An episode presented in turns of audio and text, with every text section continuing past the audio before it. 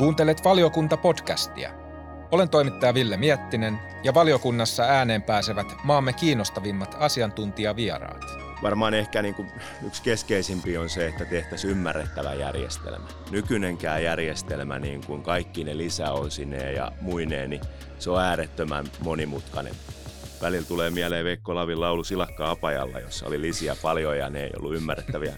Ja tämä on niin kuin mun mielestä nyt se iso kysymys vaikka tässä kevään 24 kehysriihessäkin, että onko todella niin, että yksittäiset kunnat on se toimija, jotka yksin kantaa kaiken tämmöisen hallintohistorian suurimman ja miljardiluokan uudistuksen nämä yllättävätkin vaikutukset. Mm. Ja tähän me niin kuin viime vuoden lopulla tavallaan mitta tuli siinä kohtaa täyteen, että vielä kaikki ne, mitä kunnat on hikipäässä tehneet päättäessään siitä vuoden 2024 talousarviosta, veroprosenteista, niin sen jälkeen vielä niin kuin lyödään lyötyä, mm. niin siinä kohtaa tuli meidän mitta täyteen ja nähdään kyllä se, että ehdottomasti tämä 400 miljoonan euron lisäleikkaus, joka Black Fridayna tuli julki, niin siihen, siinä valtion tulisi tulla vastaan ja sen tasaajana toimia. Valiokunta podcast rikastuttaa Kuntalehden teemoja puhumalla ajankohtaisista asioista ja ilmiöistä. Olen toimittaja Ville Miettinen ja tässä lähetyksessä puhumme kuntien rahoitusjärjestelmän remontista. Vieraana Kuntatalon studiossa ovat kuntatalousasioiden johtaja Sanna Lehtonen Kuntaliitosta ja Haminan kaupungin talousjohtaja Olli Vileen. Tervetuloa Sanna ja Olli. Kiitos. Kiitos, kiitos. Kuntien rahoituksessa on tosiaan edessä remontti.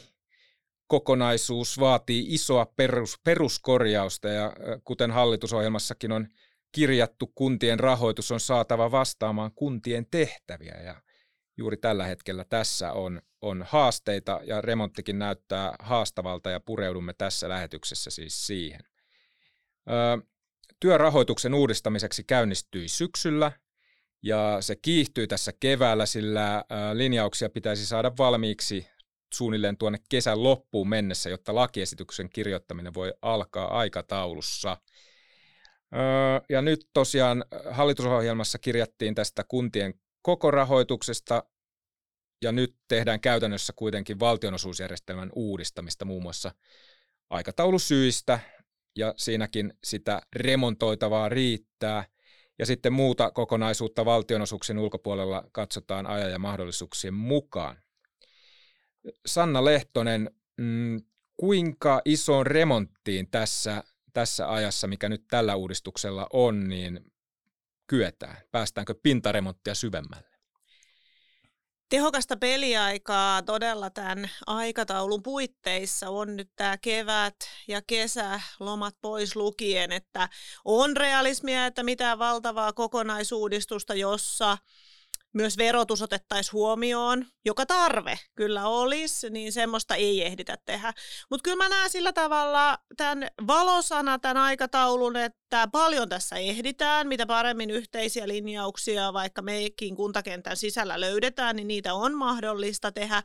Ja toisaalta, jos nyt olisi aika sen kuntien rahoitusjärjestelmän tutkimusperinteen ja uudistamisperinteen käynnistämiseksi, niin aivan hyvin on aikaa tehdä suuntaviivat sitten siihen, mitä pitkällä aikavälillä pitäisi tehdä. Kyllä mulla on. Olen optimisti edelleen. Olli, olet mukana Kuntaliiton kokoamassa uudistajaryhmässä, joka on tämmöinen noin 40 hengen talousammattilaisen ryhmä eri puolilta Suomea kunnista. Ja tämä uudistajaryhmä siis toimii tavallaan valtiovarainministeriön vetämän valmisteluryhmän tukena ja oman, omanakin yksikkönä. Ja ryhmä kokoontui vastikään keskustelemaan näkymistä. Yhdytkö tähän Sannan positiiviseen perus, perusnäköön tähän uudistukseen, että jotain ehditään tehdä? Millainen se henki siellä uudistajaryhmässä ja kuntakentällä on? No kiitos kysymyksestä. Henki on todella hyvä ja, ja Kuntaliitolle kiitos, että tähän on pyydetty kunnista edustusta, on luotu tällainen työryhmä ja, ja meillä oli leiri kahden päivän tapaaminen, kokoontuminen Helsingissä viime viikolla ja henki oli todella hyvä tässä työryhmässä. Yhteinen näkemys on siitä varmasti kaikilla kunnilla, että valtionosuusjärjestelmä kaipaa isoa remonttia monestakin syystä. Se järjestelmä koki vakavan vaurion, vakavat vauriot tässä, tässä tota, sote-uudistuksen yhteydessä. Niin, eli toisin sanoen järjestelmä on tällä hetkellä rikki ilmeisesti ja ikään kuin ollaan jonkunlaisessa synkähkössä tunnelissa, josta pyritään pois. Näkyykö siellä valoa siis kuitenkin tunnelin päässä?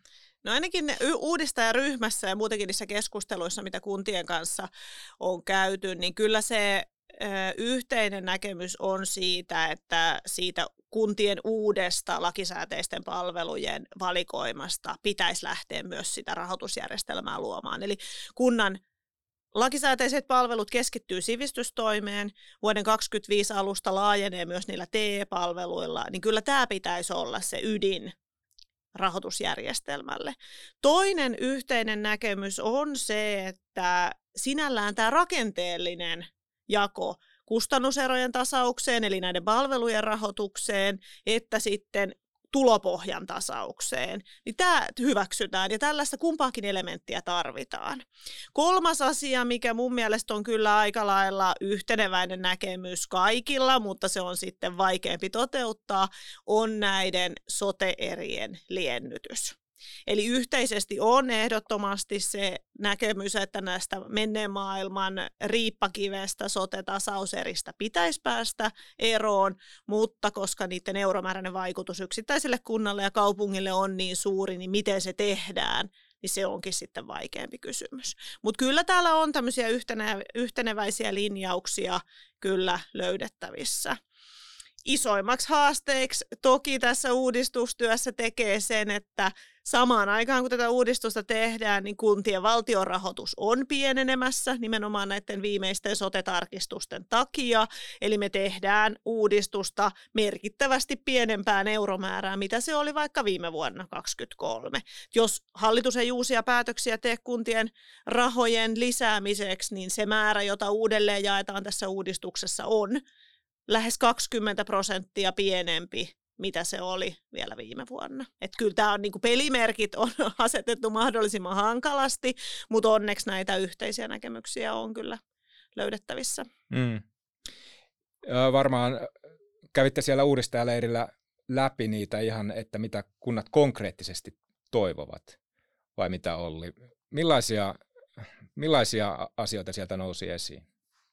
No ensinnäkin mun mielestä kunnat hyvin ymmärtää sen, että se potti, mikä on jaettavissa, niin se ei siitä niin kuin muutu, että samaa rahaa jaetaan ja sitten, sitten tuota, mitä ne muutokset onkaan, niin, niin, niin ne pitää löytää ne eurot sieltä järjestelmän sisältä ja kohdentaa uudella tavalla.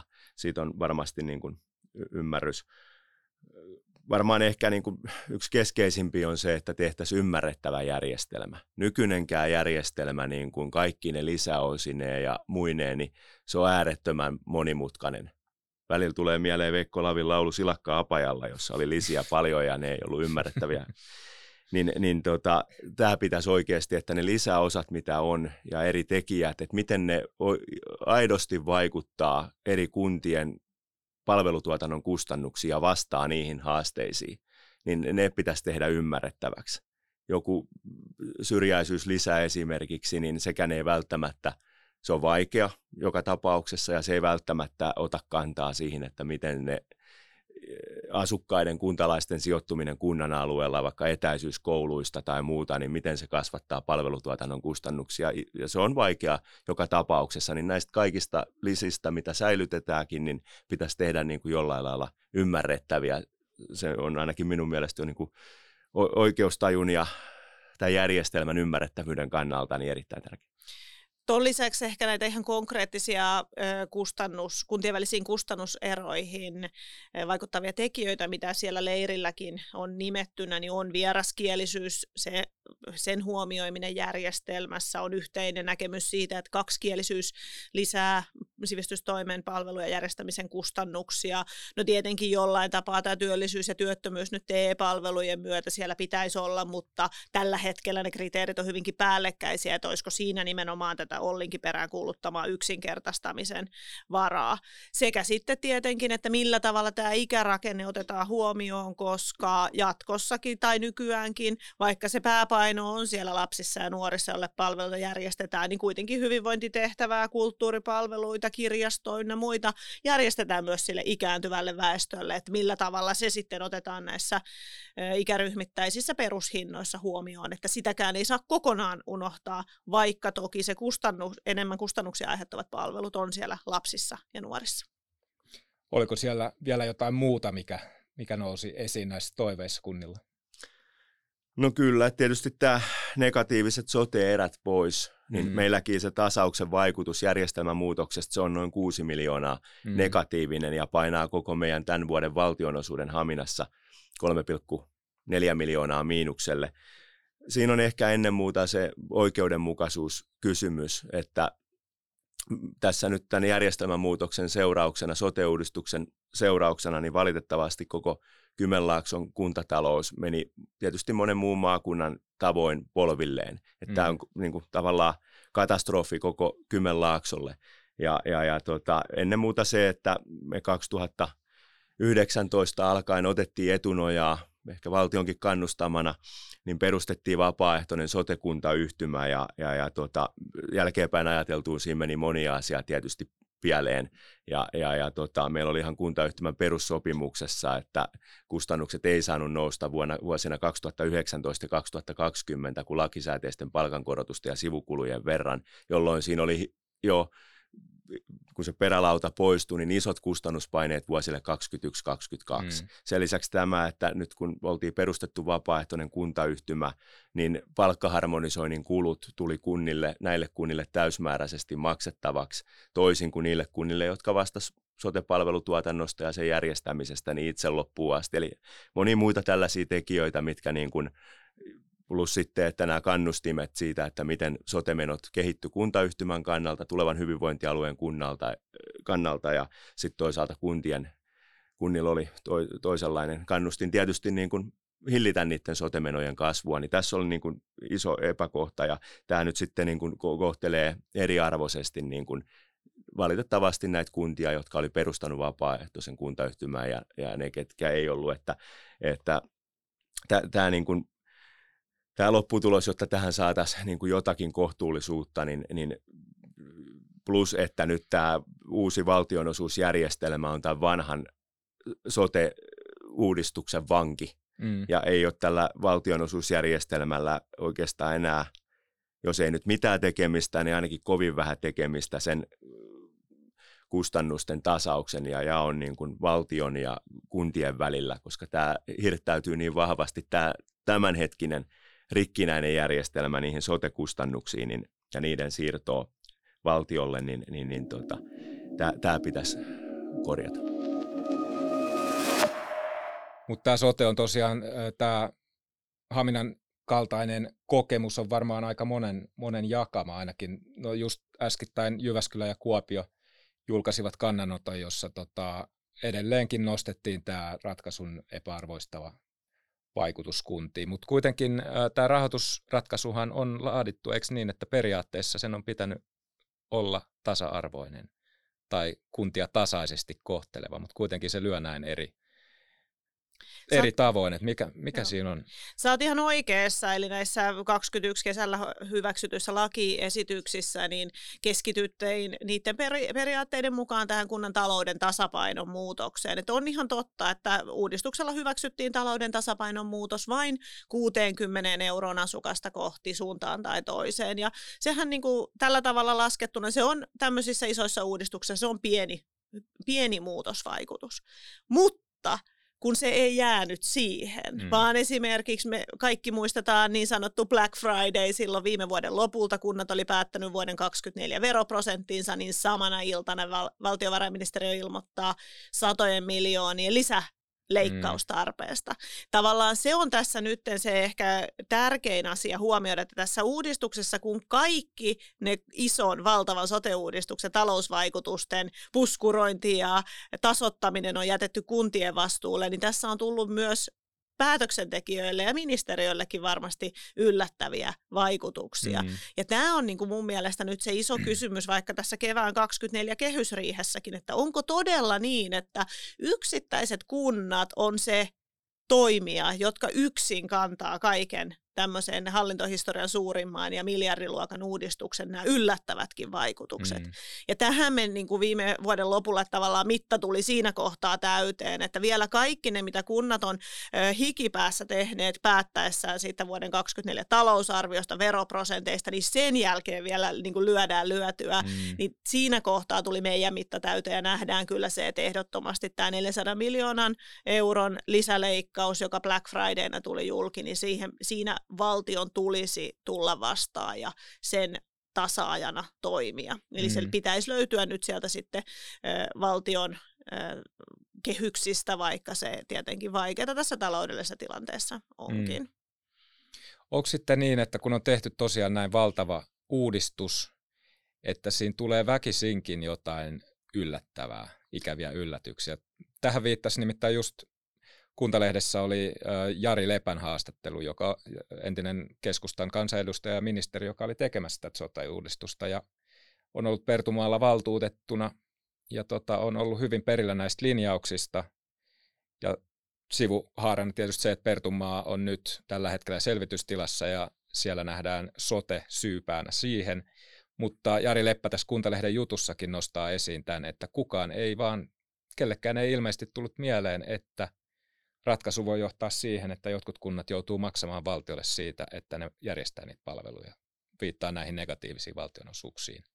Kyllä varmasti meillä on hyviä viranhaltijoita ja mekin jotain täällä Kuntaliitossa osataan laskea, että kyllä mekin sitä tietenkin osataan arvioida, että jos 25 mm. miljardia euroa siirretään ja veroprosentteja leikataan, totta kai siinä yllättäviä, yllättäviä vaikutuksia tulee, mutta se se niin kuin iso kysymys nyt onkin, että onko todella niin, että kun näitä yllättäviä tulee, niin ne jätetään yksistään yksittäisten kuntien mm. vastuulle mm. ja selvi, niin kuin selviämiseksi. Mm.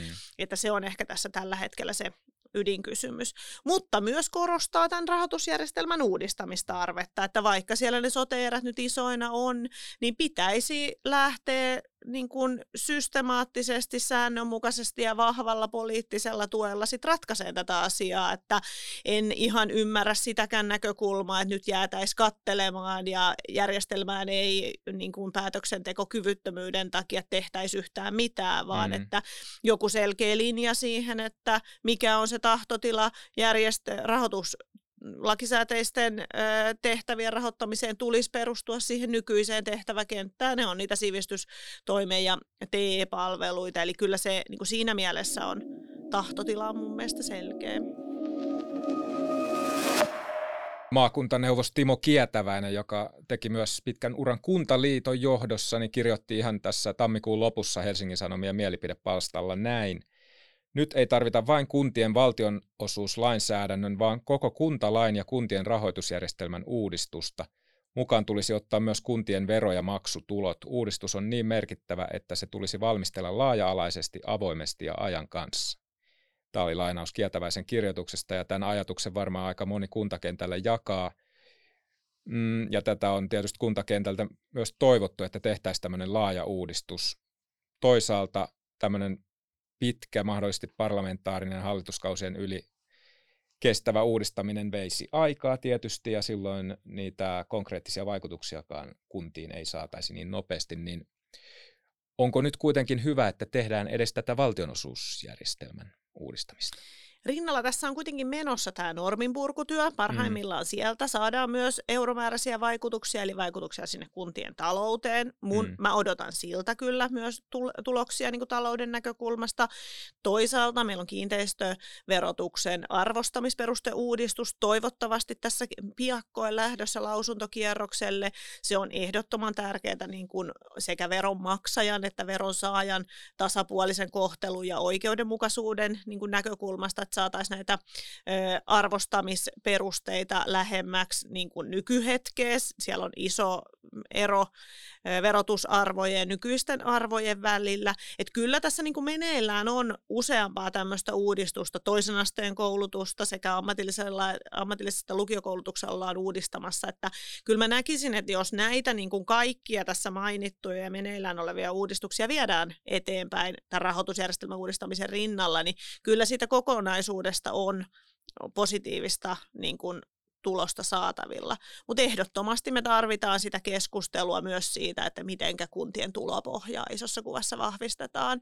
Jos me ajatellaan, että meillä on kymmeniä, kohta varmaan sata kuntaa, jossa tehdään talouden tasapainottamis- ja sopeuttamistoimenpiteitä siitä syystä, että talouden näkymät on erittäin heikot.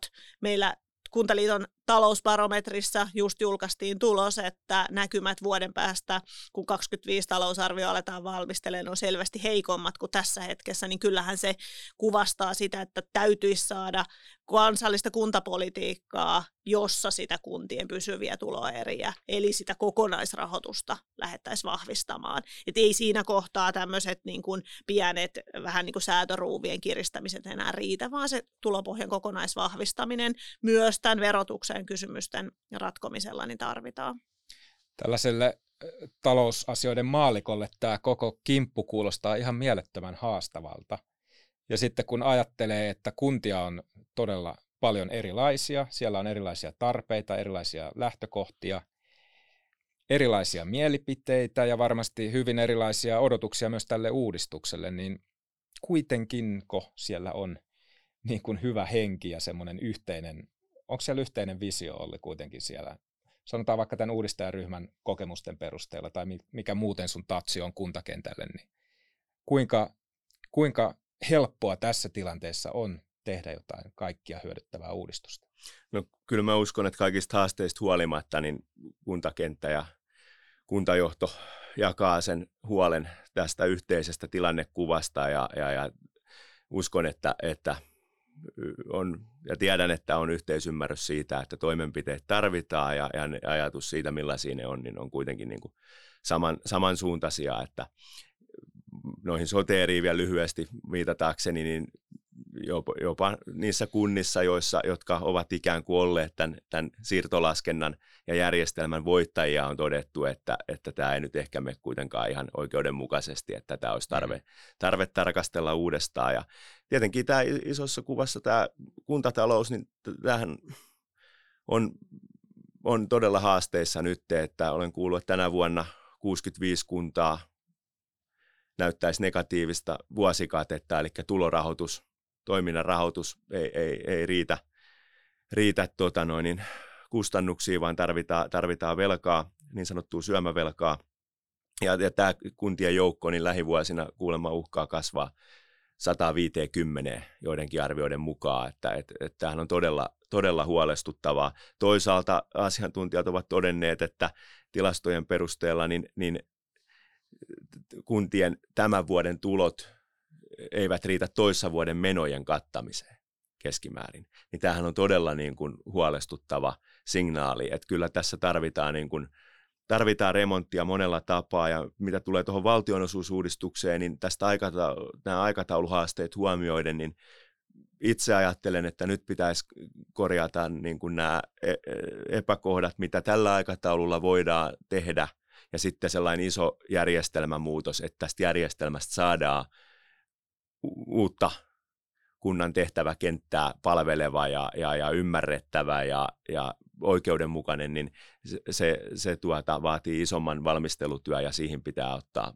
ottaa enemmän aikaa, mutta nyt pitää tehdä se, mikä, mikä tehtävissä on. Mm.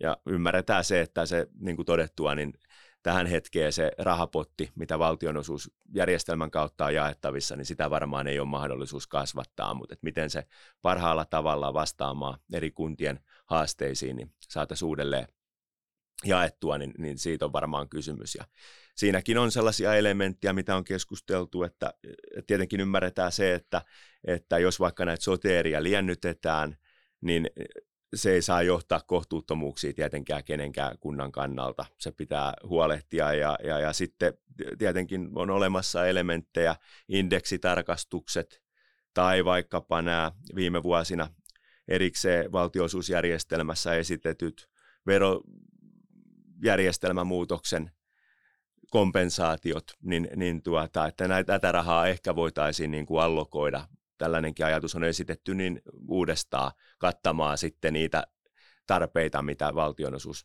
mihin valtionosuusjärjestelmän pitäisi vastata. Tässä oli muuten hyv- tosi hyvin, nyt pysähtyisin tähän, mitä Olli nosti tässä mm. puheenvuorossaan. Eli vaikka meillä tässä uudistushetkessä ei ole sitä lisärahaa mistään tulossa, mitä sitäkin kyllä voi kysyä ja vähän valtiovarainministeriönkin suuntaan ihmetyksellä katsella, että kuinka paljon tässä menneissä uudistuksissa on tämän kuntien rahoitusjärjestelmän uudistamisen varaan laitettu. Oli kysymys sitten sote-uudistuksesta tai muista viime vuosien uudistuksesta, niin aika paljon on kuullut sitä, että on jätetty, että no nämä ratkaistaan sitten rahoitusjärjestelmän uudistuksessa, että onko todella niin, että tämä tehdään kustannusneutraalisti, että eikö todella valtio, valtiolta tämmöiseen löydy rahaa. Mutta jos näin todella on, että mistään sitä ei pientäkään euroa löydy, niin Olli toi tässä hyviä esimerkkejä. Veromenetysten kompensointi, vaikka kompensaatiot osittain tuoda tähän järjestelmän muutosvaikutuksia tasaamaan, tai nämä indeksikorotukset, jotka sinällään kuuluu kunnille lain mukaan, mutta niitä ei vielä ole jaettu, että olisiko siinä semmoinen euromäärä, jota voisi käyttää näiden muutoshetken tasausten niin kuin liennyttämiseen, että tämä oli tosi, tosi tärkeä nosto. Mm. Itse ehkä miettisin sitä, että tällaisena niin kuin strategiapelien intohimoisena rakastajana ja osa-optimointiongelmien niin kuin ongelmista pitäjänä, niin kyllä mä toisin tällä hetkellä, kun meillä on monia näitä uudistuksia samaan aikaan käynnissä, joita jotka vaikuttaa kuntien talouteen, niin kyllä mä lähtisin siitä, että näiden kaikkien talousvaikutukset summattaisi yhteen ja vasta sitä tasattaisi. Tarkoitan siis, että kiinteistöveron arvostamisperusteuudistus, normien purkutyön, rahoitusjärjestelmän uudistamisen, toisen asteen koulutuksen uudistusten, kaikkien talousvaikutukset summattaisi yhteen ja vasta sitä kokonaisvaikutusta sitten lähettäisiin siirtymäajalla ja jollain perälaudalla tasaamaan, koska ne on kuitenkin kaikki sitä samaa rahaa, joka kunnalle tulee ja siihen talouteen vaikuttaa. Että kauhein tilanne olisi se, että meillä on viisi uudistusta meneillään, sitten niissä kaikissa on siirtymätasa tasauksia ja tasausaikoja ja kaikkia muita, että toivotaan, että siihen ei mennä, vaan joku tämmöinen järkevä ratkaisu näistä yhteisvaikutuksista ja niiden tasaamisesta löydetään. Mm. Uskalletaanko näissä keskusteluissa muuten kajota rakenteellisten ratkaisujen osalta kuntien määrään, koska se on semmoinen asia, mikä välillä tulee esiin, kun lukee vaikka kommentteja kuntatalouden tilasta, niin sitten sanotaanko kansan suusta tulee sitten semmoinen ratkaisuehdotus hyvin usein, että no vähennetään kuntia, että sillä tästä päästään helpommin. No rahoitusjärjestelmän uudistamisen osalta ehkä yksi hyvä idea voisi olla se, että tässä yhteydessä tuotaisiin jotain kannustimia. Siis tämmöisiä porkkana, porkkana mallisia kuntarakenteen muutoksia mm. ja kuntien yhteistyön lisäämiseen. Mm, Meillähän ei nyt tällä hetkellä mikään rahoitusjärjestelmässä estä sitä. Kunta saa saman verran valtionosuutta riippumatta siitä, millä tavalla se palveluita järjestää, paitsi lukiokoulutuksessa, mm. jossa pienen lukiokoulutuksen järjestäjän lisä haittaa tätä yhteistyön lisäämistä. Eli siitä pitäisi ehdottomasti päästä tässä kohtaa eroon, ja se perustaa en, ö, siihen, mihin se kuuluu, eli saavutettavuuteen liittyviin mm. kriteereihin, mm. ei siihen järjestäjän kokoon. Mutta muuten niin miksei tässä yhteydessä voisi myös siitä vähän niin kuin narulla yrittää työtä sitä kuntarakenneasiaa. Talouden ammattilaisena mä, en niin kuin, mä on, näen, että sitä yhteistyötä lisäämällä saa aivan samat taloudelliset hyödyt kyllä järjestäjäkokoa kasvattamalla. Ja siinä toivoisinkin, että enemmän näkyiskin liikehdintää, että semmoisiakin palveluita, mitä aikaisemmin ei ole totuttu yhdessä tehdä. Tarkoitan nyt vaikka alakoulusta, varhaiskasvatuksesta, niin niitä alettaisiin tekemään enemmän kuntien yhteistyönä. Että toivoisin tästä kyllä kuntakentällä enemmän näyttöjä. Mutta Ollihan, teillähän on, sä oot positiivinen esimerkki nytten kaupungista, jossa tämmöistä liikehdintää on, eikö totta?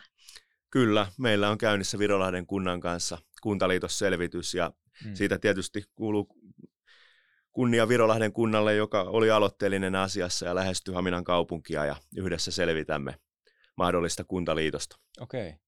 Eli enemmän ratkaisee se tekemisen tapa kuin kuntien määrä varsinaisesti. Ehdottomasti Joo. sä oot aivan oikeassa. Joo. Ja se on myös, mä näkisin, että se olisi avain myös siihen laadukkaisiin palveluihin, koska eihän kunnalla itseisarvollisesti ole mitään olemassaolon oikeutusta, vaan kunta on niitä asukkaita varten. Mm. Ja kyllä silloin kunnan intressinä pitää olla se, että ne laadukkaat palvelut koko elämän vaiheessa pystytään takaamaan. Että siellä on lapsille omanikäistä seuraa jokaisella luokka-asteella, että siellä on valinnanvapautta yläkoulussa, että kohtuullisen matka-ajan päässä on oppilaitos saatavilla. Se ei tarvi olla siellä oman kunnan rajojen sisällä tai itse toteutettuna, mutta se pitää olla kaikille kuntalaisille ne palvelut hyvin saatavilla. Mm. Että kyllä mä tähän myös sitä niin kuin kuntalaisnäkökulmaa korostetusti toisin esille.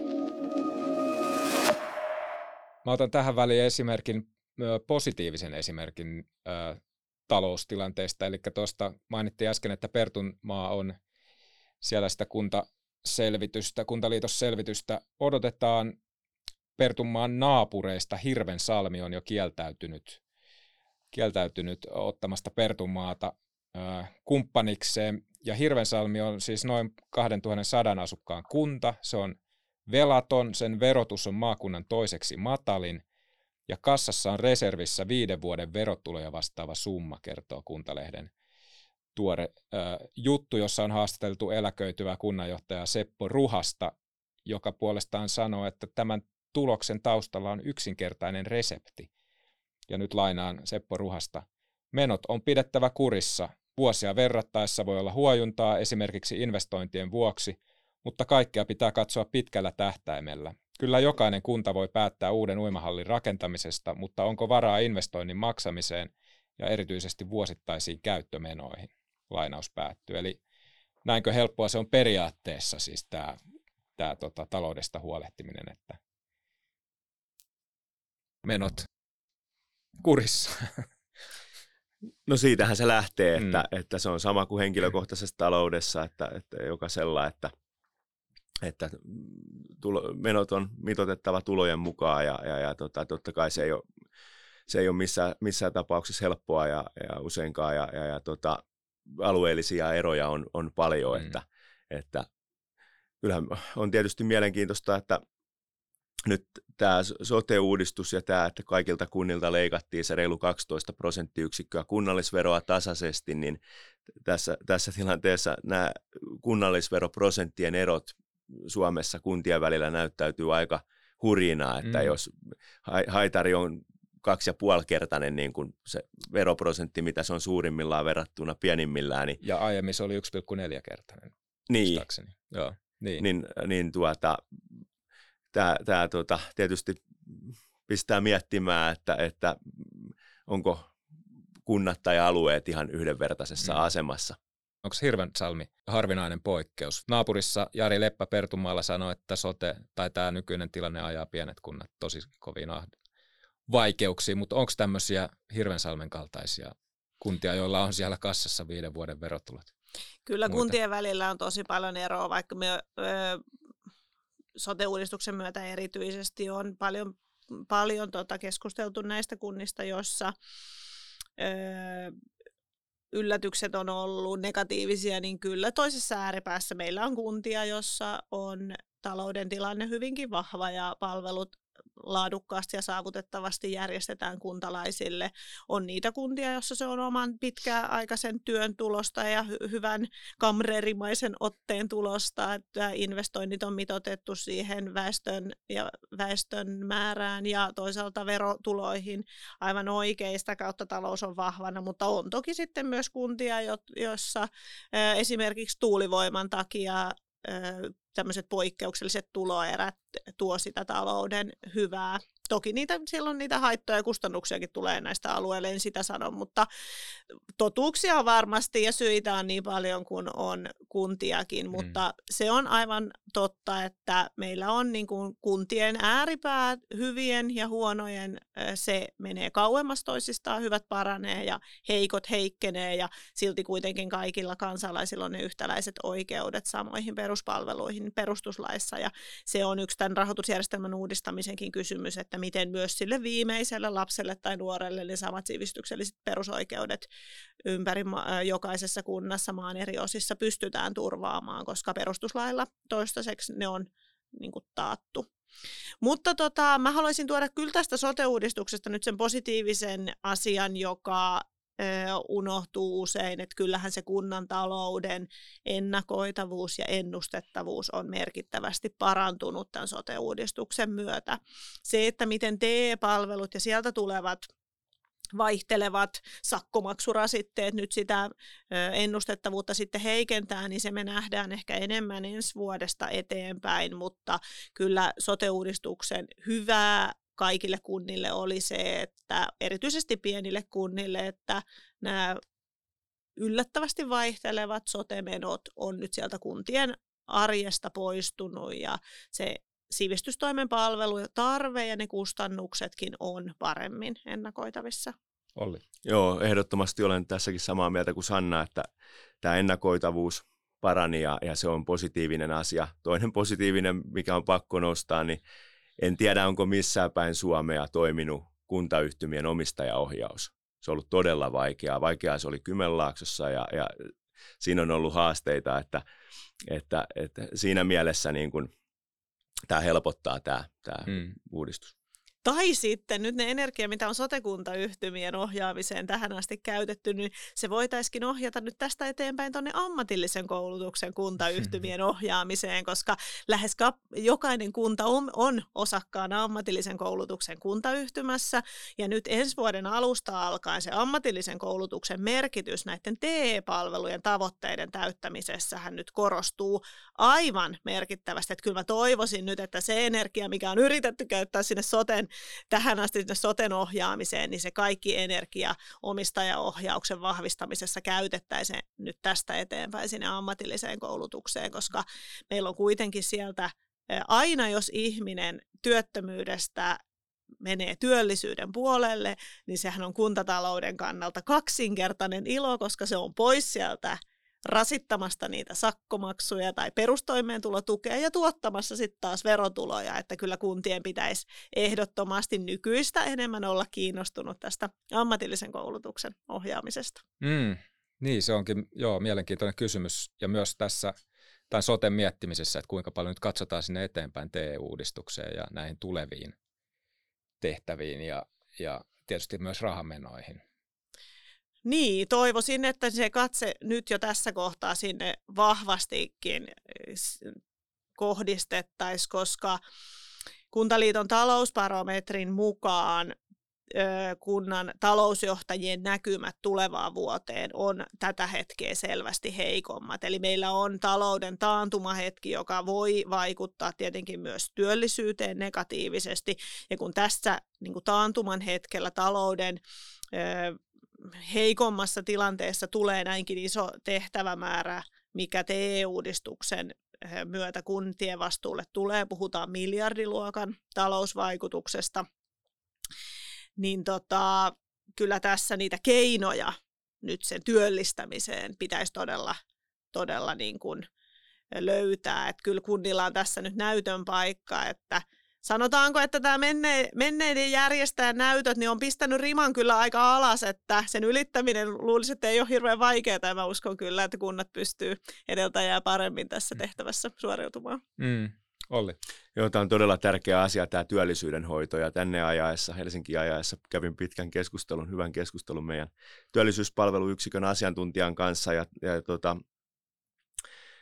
tästä on esitetty arvio, että nämä tämä työmarkkinatuen kuntaosuus, nämä niin sanotut sakkomaksut tämän TE25-uudistuksen myötä, on vaara, että ne jopa tuplaantuu.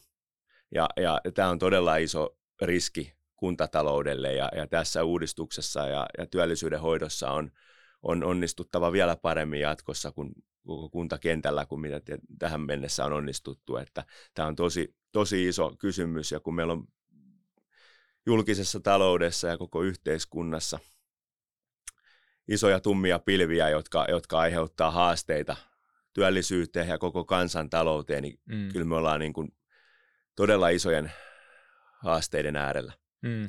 Se on vähän tuossa TE-palveluissa kyllä se, se on nyt niin kuin ratkaistava ehdottomasti, että minkä verran Suomi tämmöisenä avoimena kansantaloutena, jossa me ollaan hyvinkin riippuvaisia sekä Euroopan että koko maan niin kuin globaaleista suhdanteista, niin on ihan pe, niin kuin perusteltua kysyä, että kuinka paljon yksittäisellä kunnalla, kaupungilla tai tulevalla TE-järjestäjällä on edes mahdollisuutta vaikuttaa siihen ihmisten työllisyyteen ja kuinka paljon itse asiassa varmaan 75 prosenttisesti se menee ihan näiden meidän talouden, maailmantalouden suhdanteiden mukaan. Miten vienti vetää, miten hyvin bisnes pyörii yrityksillä, kuinka paljon ne on valmiita työllistään. Että kyllähän se siitä pitkälti on.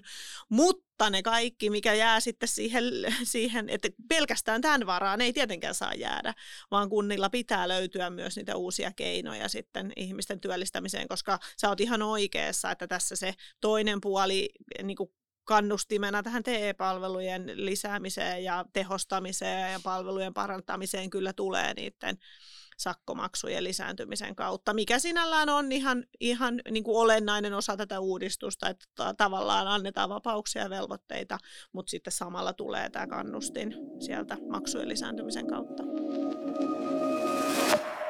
Sanna nosti tuossa tosiaan tämän Kuntaliiton talousbarometrin, jonka mukaan siis talousammattilaisten mielestä näkymät on heikentyneet tuonne vuoden päähän, eli talousarvio vuoteen 2025. ja myös luin tässä ihan tammikuun lopussa Kuntaliiton erityisasiantuntija Mikko Mehtosen blogia, joka oli otsikoitu, että kohta kylmenee kuntatalouden tilassa luvassa muutos. Ja Mikko Mehtonen viittasi tuossa myös siihen, että synkät tulevaisuuden näkymät varjostavat jo kuntien taloussuunnitelmia. Niin kerro oli vähän, että millainen se näkymä on nyt Haminassa tällä hetkellä ja, ja tota, tota, varjostaako näkymä teidän taloussuunnittelua?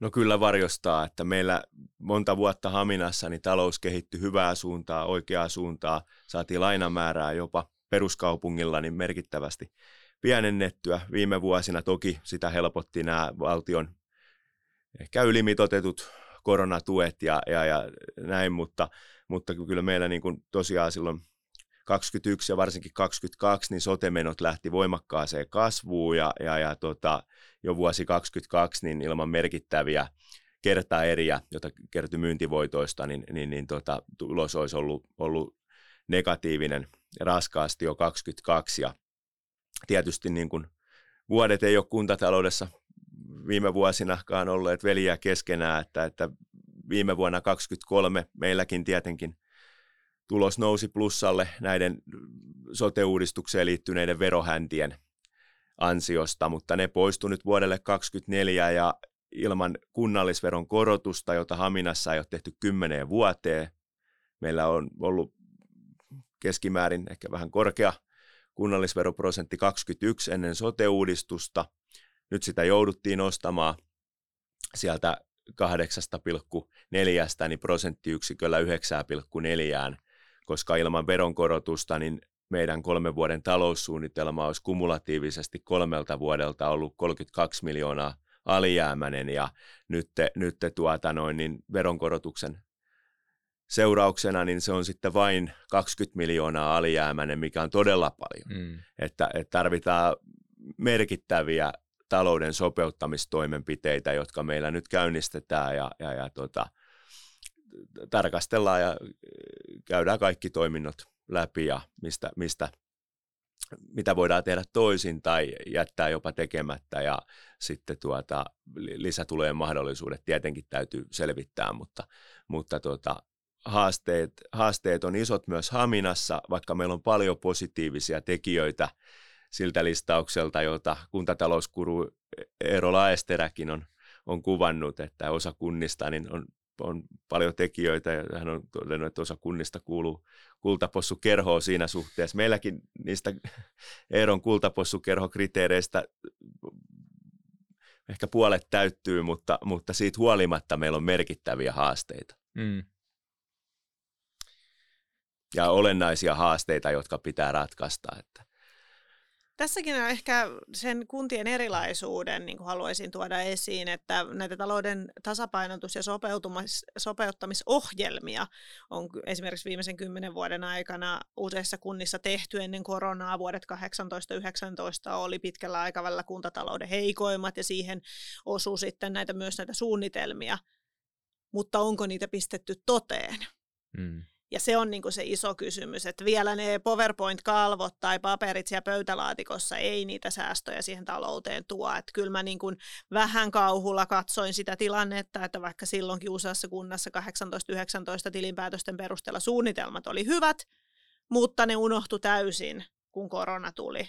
Okay. Ja nyt ollaan niin kuin entistä heikommassa tilanteessa. Että kyllä mä niin kuin semmoista ö, päätöskyvykkyyttä ja toimeenpanokyvykkyyttä kunnista tässä kohtaa peräänkuuluttaisin, että ne ei voi jäädä sinne sinne niin kuin PowerPoint-kalvojen tasolle, että nyt alkaa talouden näkymät olemaan kyllä semmoiset, että niitä oikeasti pitää myös sinne tosielämään saada ja päätöksiä pystyä tekemään.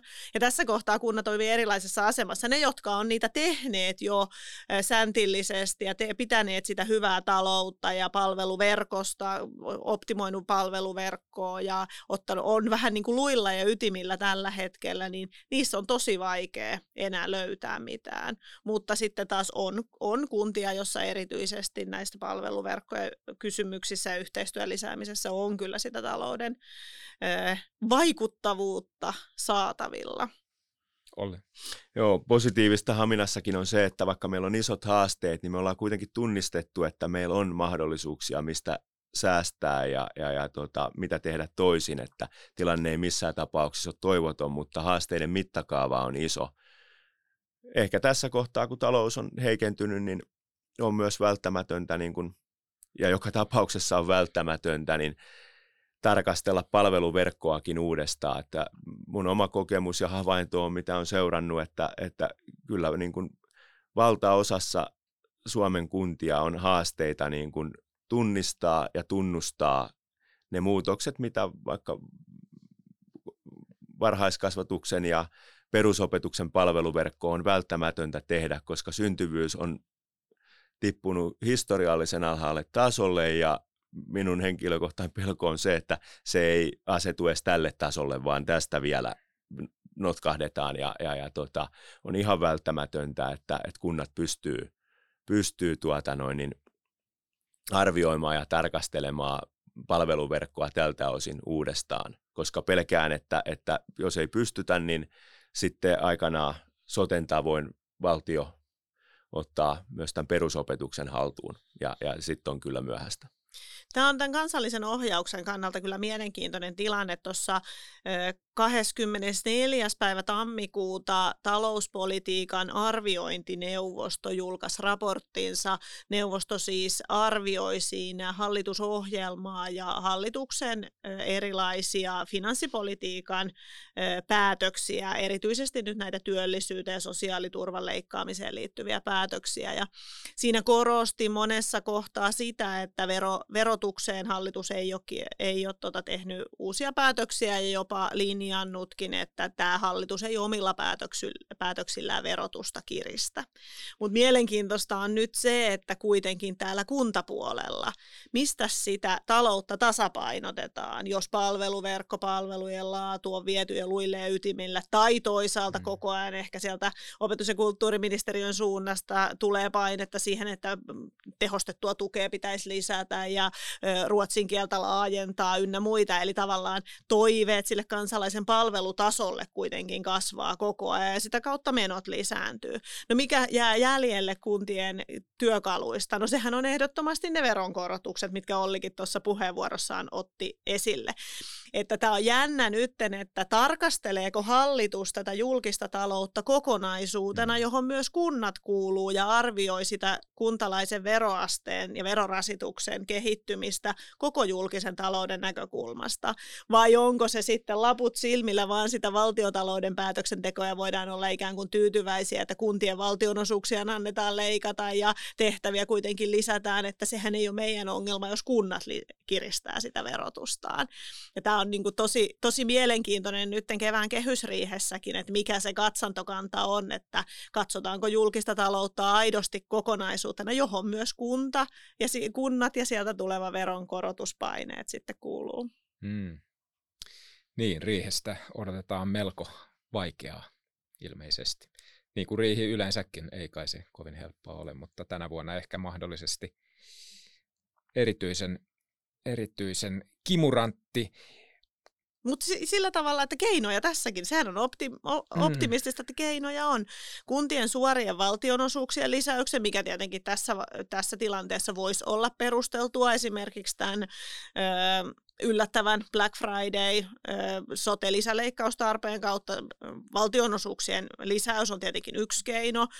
Kuntaverotukseen tehtäviä vähennyksiä voidaan muuttaa, jolloin kuntien verotulot lisääntyy. Perustoimeentulotuen rahoitusosuutta voidaan pienentää, mikä vahvistaa kuntien taloutta. No paljon on, usein on käytetty tätä yhteisöveroa, jako-osuuden muutosta, se kohdistuu kuntiin hyvinkin sattumanvaraisesti, mutta se on yksi keino, että tavallaan sen taakse ei voi mennä, etteikö mitään keinoja olisi. Että mm. keinovalikoima ja näiden yhdistelmä on kuitenkin laaja, että kyllä kuntataloutta pystytään, jos sitä halutaan tehdä, niin myös valtion toimenpiteillä eri tavallakin vahvistamaan. Hyvä, siinä tuli työkalupakkia kevääseen. Otetaan tähän loppuun vielä tämän kylmän kyydin lämmittämiseksi jotain positiivista. Mikä saa teidät uskomaan, että kunnat selviävät tästäkin tilanteesta? Mun ehdottomasti, mä otan taas sen lautapelivertauksen, kun meillä on paljon pelinappuloita pöydällä, eli useita uudistuksia tässä käynnissä, niin jos niitä tehdään koordinoidusti, tarkoitan normien purkamista, rahoitusjärjestelmän uudistamista, kiinteistöveron arvostamisperusteen uudistamista, toisen asteen rahoitusjärjestelmien uudistamista sekä ehkä myös tätä kiinteistökysymystä, josta me ei ollakaan tänään vielä puhuttu, mutta joka tulee realisoitumaan sen jälkeen, kun hyvinvointialueet uudet palveluverkkonsa sitten sitten ilmoittaa ja 26 eteenpäin kunnille näitä kiinteistöjä jää, että millä tavalla sekin ratkaistaan, niin kyllä tässä on monta semmoista tekijää, että näiden yhteis, yhteisvaikutusta tarkastelemalla ja sitä ratkomalla, niin pystyttäisiin kuntien tilannetta kyllä helpottamaan, mutta se edellyttää ehdottomasti sitä, että nämä kaikki on samaan aikaan sitä pelipöydällä ja nappuloita tarkastellaan niiden liikettä yhdessä. Mikä luo luottamusta Haminassa? Luottamusta luo se, että, että asiat on pakko hoitaa ja, ja, ja talous sopeuttaa ja, ja niin kuin tosiaan työ on käynnistetty ja tunnistettu jo, että meillä on kuitenkin mahdollisuuksia niin, ja monia hyviä elementtejä, monia positiivisia elementtejä. Ne luo uskoa, että kun kääritään hihat, niin ennenkin on onnistuttu, niin onnistumme jatkossakin. Että se, on, että se on välttämätöntä ja, ja se on toki se on meidän omissa käsissä ja, ja, ja me onnistutaan. Mutta, mutta tuota, kyllä niin kuin kaiken kaikkiaan niin, niin julkisesta taloudesta kokonaisuutena on syytä olla huolissaan ja, ja, ja, ja, tota, ja, ja yksi iso kysymys, mitä mun mielestä yhteiskunnassa tietenkin pitää miettiä, että miten koko Suomi pystytään pitämään asuttuna ja elinvoimaisena ja, ja just kun syntyvyys laskee ja palvelut pitäisi turvata ja pitää turvata, niin, niin se on iso kansallinen haaste ja kysymys ja työperäisen maahanmuuton edistäminen ja mikä on viime aikoina ollut paljon keskustelussa, se on todella tärkeä asia, miten siinä onnistutaan.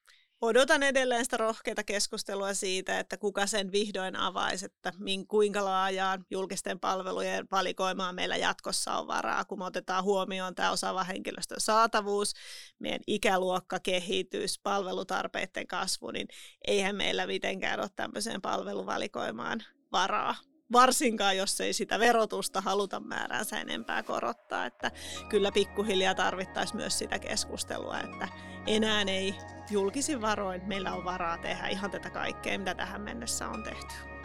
Tärkeä muistutus ja kenties uuden podcastin aihe. Mutta me lopetamme tältä erää tähän. Kiitos vierailusta valiokunnassa Olli Vileen ja Sanna Lehto. Kiitos, Kiitos paljon.